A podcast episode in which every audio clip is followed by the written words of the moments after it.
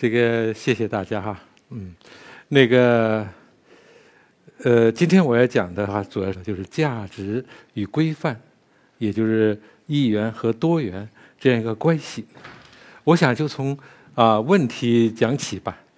呃，在我们今天哈，生活在一个高科技的啊网络时代，应该说带来了极大的方便啊，但是呢，我们有时候也感到一些。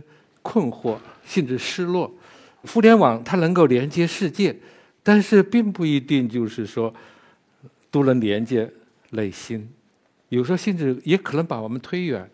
呃，这个各种推送算法，包括微信啊，它有时候在不同的群，我们有亲人群，有同学群啊，但是呢，慢慢我们在有些群觉得很不自在了，不愿意说话。他和我的价值观不太合，也许开始就那么一点点意志的东西哈，后来就越来分析越来越大，很难沟通啊。另外一方面，像我们的技术设备、手机、电脑不断的更新换代，越来越高大上啊，大家都可以发言啊，但是你会发现，我们的语言并没有说随之提升。你就会发现，很多恶语、谩骂、人身攻击、侮辱女性，你都看得很不舒服。怎么就是这么干净的屏幕，就出现这么脏的字眼？这种种的啊问题，或者说乱象，是因为我们不够高尚，还是不守规矩？这就是涉及到价值和规则。前面的高尚，这可能是追求啊一些崇高的价值，但也可能是价值也包含一些比较次要的或者琐碎的。我喜欢吃什么饭菜，我喜欢开什么车等等。但是最高的是比较终极的、终极的关切，最高的信仰。就是关于善好，呃，值得我们追求和正重视的东西，珍视的东西。刚才我问的问题，大家还记得哈？就是说，到底是因为我们不够高尚，还是不守规矩？更重要的问题是在哪方面？在传统社会，其实这个回答比较简单，就是说，要要求高尚。但是在特定的社会，它会有一些不一样啊。比如在西方中世纪社会，呃，追求永生啊、圣徒啊这样一种生活，圣洁的生活。在中国漫长的哈传统社会里面，他追求可能是像孔子、儒家君子道德，惜圣惜贤啊，是这样一种道德。但是我们切不要忘记，传统社会的结构和现代社会有一个根本的不一样。传统社会无论西方、中国，都是等级社会，少数统治或者少数治理，他不要要求社会所有的成员都追求高尚。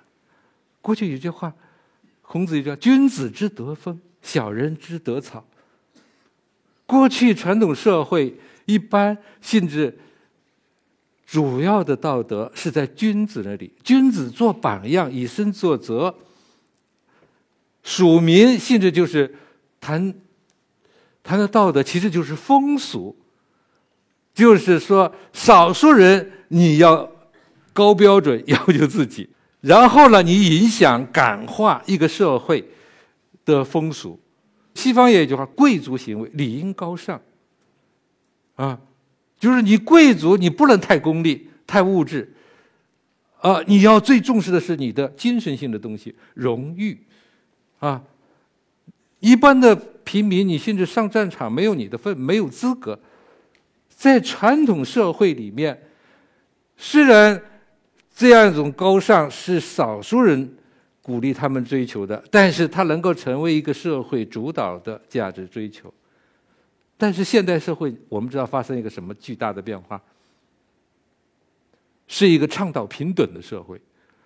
这个社会所有的价值追求，在不妨碍、不侵犯别人同样的合理的价值追求的范围内，都是可以的，甚至不分高下的，每个人都可以追求自己所理解的幸福。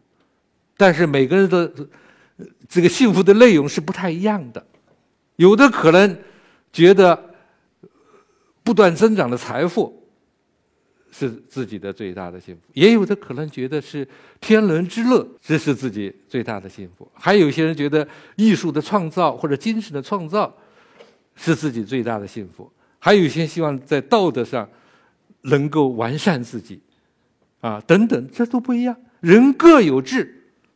过去的志，也就是价值追求，是相对一致的。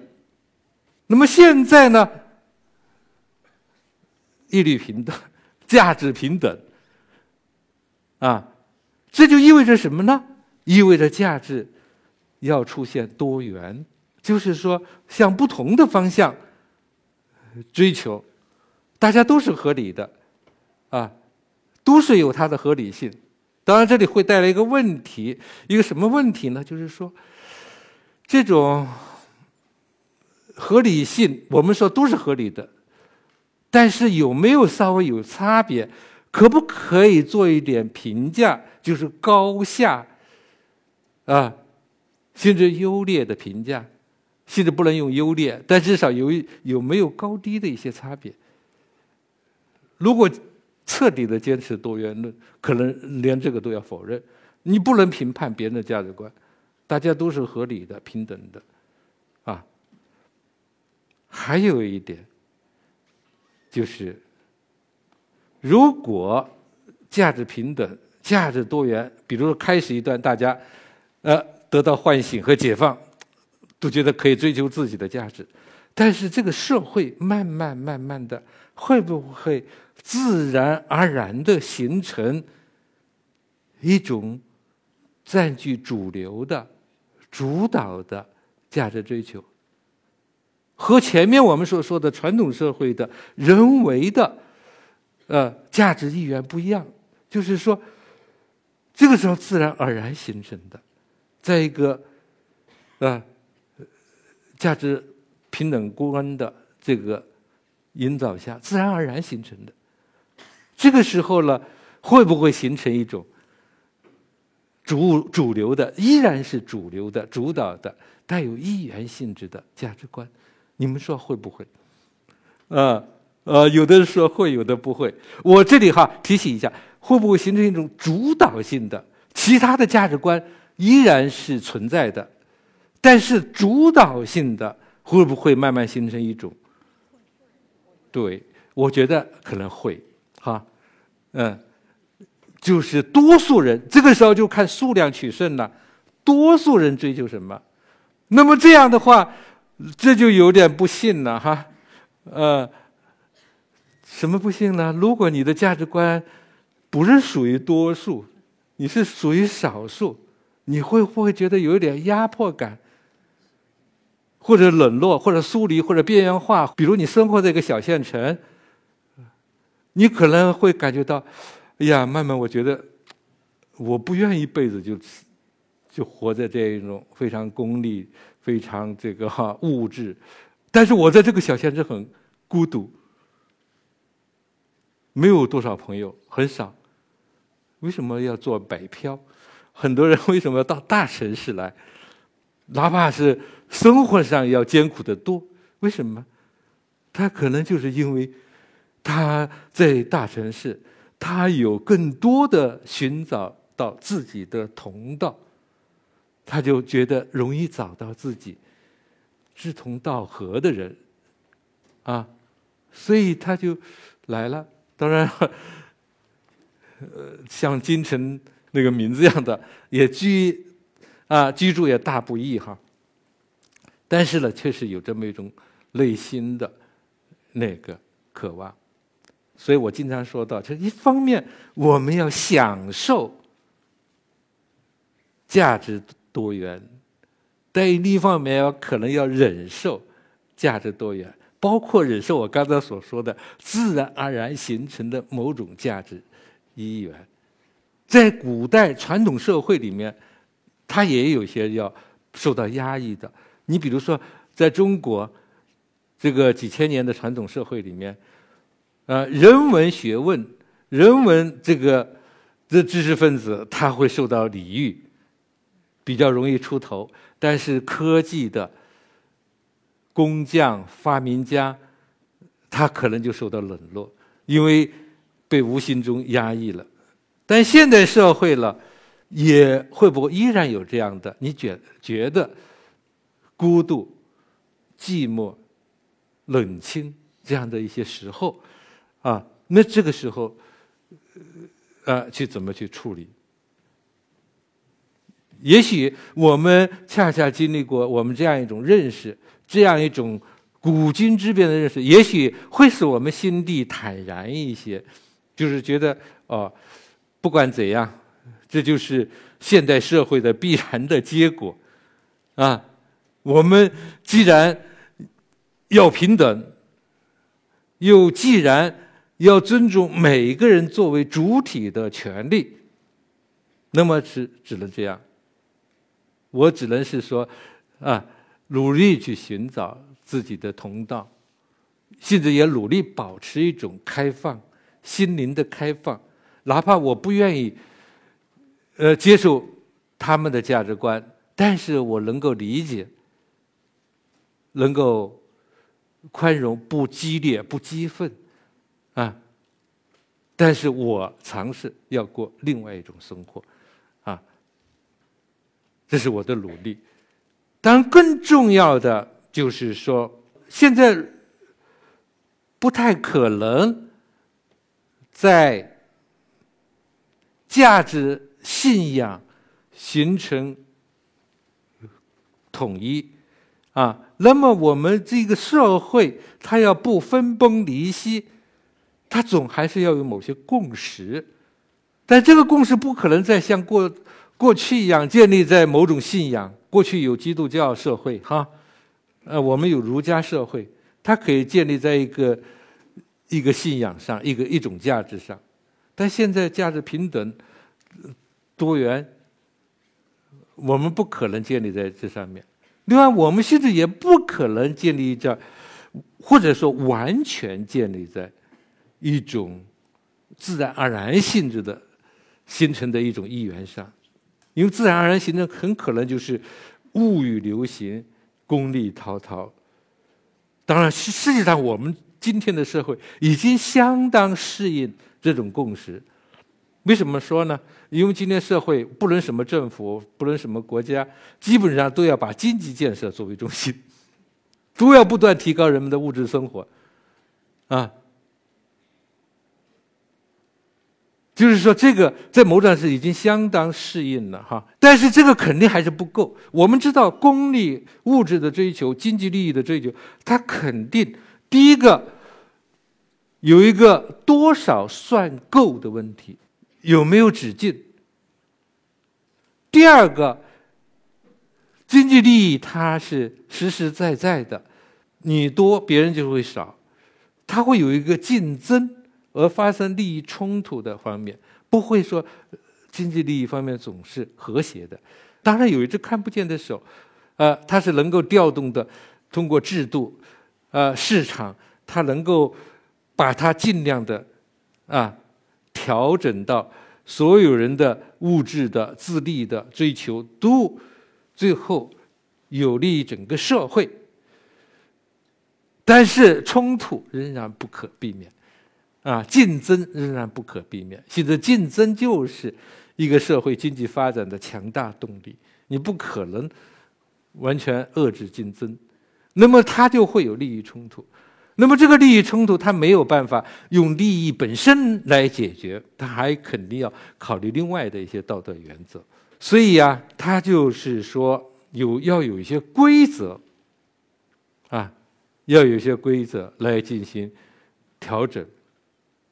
另外还有比这更重要的，我们说正义啊是什么？正义从现代社会来说，在一个平等的社会，他应该努力做到使各种人、各种志愿、各种追求的人能够各得其所、各尽所能，享受自己的贡献所带来的收益等等。啊，但是还有一些更重要的问题，这是从古到今不可避免的。就是说，比如，首先是生命安全，生命的安全，这个从传统社会来说，它的正义观就是：首先是报的正义，一个是报仇，别人侵犯了你，你要复仇；还一个那个。也是叫报仇，别人为你服务了或者给你东西交换，你要回报别人啊，这是报的正义啊。它的原则基本上是可以说叫对等。所谓对等，就是别人侵犯了你，以眼还眼，以牙还牙，以命还命。开始是自己这样干。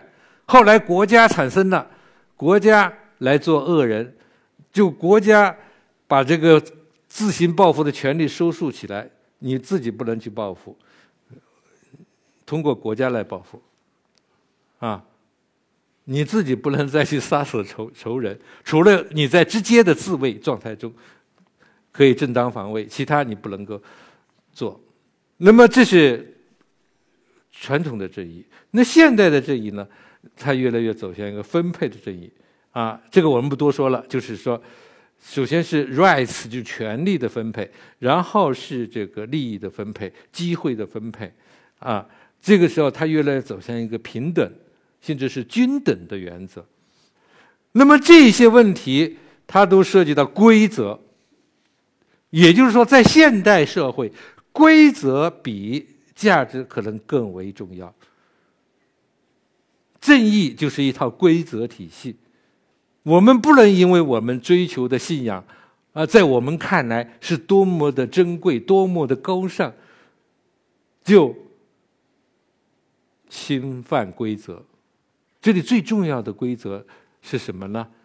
那就是不可杀人，不可杀害无辜，就是就是不可欺诈，不可盗。劫、盗窃和抢劫，不可呃强暴、性侵啊，这样一些基本的规则，这从古到今都是这样过来的。没有这些规则，可以说人类社会文明延续不到今天啊。你去看所有的宗教、大宗教的经典，所有国家的宪法，都是要把这些先。说明都是共同的、一致的，好像是五年前就是《查理周刊》的事件，是吧？他编辑部十多个人被杀。那么前前一几天，法国又又发生一起，一个中学历史教师被从车臣来的一个伊斯兰极端分子给斩首。那在这个凶手看来，他觉得他是维护一种崇高的信仰。维护一种最高的，他看来是价值，但是他能够去杀人吗？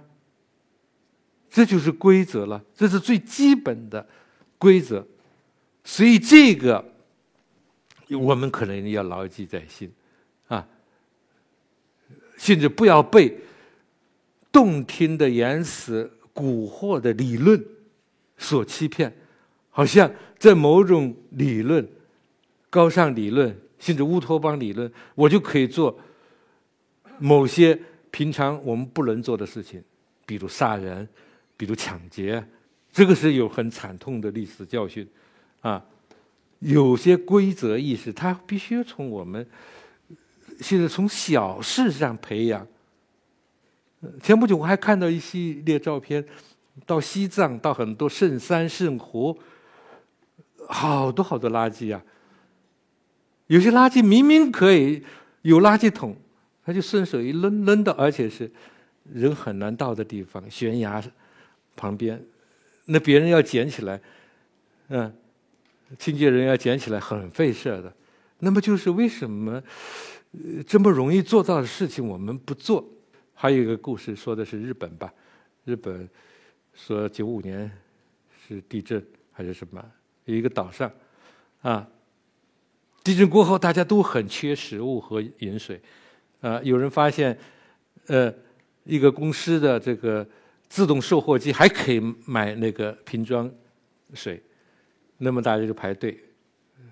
光排队还不够，啊！每个人自觉的只买一瓶，然后呢，再回到队后面。如果没人，他再回到后队形后面再买，其中有一个有一个人，他开始没有察觉，还是一个一个负责人，他开始呃算了一下，呃，他没有可能没有很明确的察觉这一点。家里有四个人，他买了四瓶。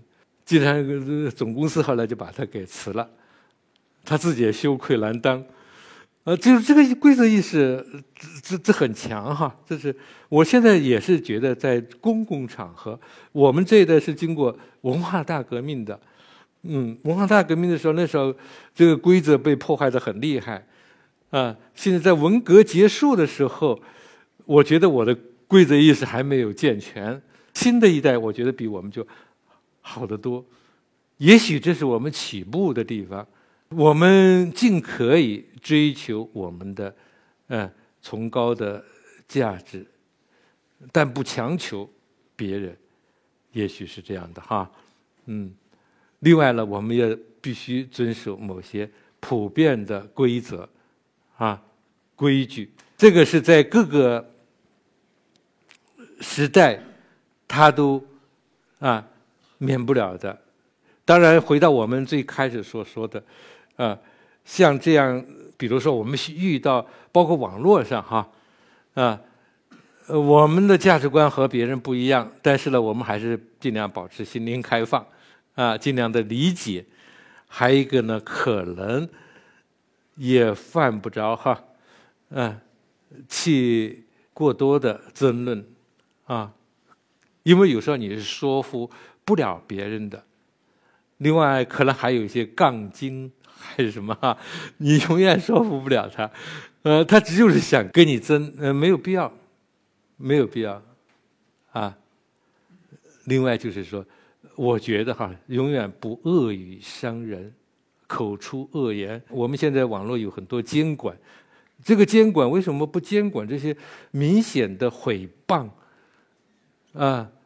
这人生的攻击，甚至是说非常恶毒或者非常侮辱人的话，为什么这方面不管一管呢？我倒觉得可以，这方面让我们的这个网络稍稍干净一点。有句话过去说：“真理越辩越明”，不是不一定是这样的哈。真理有时候越辩越糊涂。一般来说，争论你说服不了对方。或者你至少在言辞上说服不了对方，他过后过细的过一些年才会明白，其实可能是影响听众、影响旁观者，没有必要就是说去呃过多的卷入这样一种啊无谓的，有些时候相当无谓的争论，做好我们自己的事情，追求我们想要的生活。好，谢谢大家。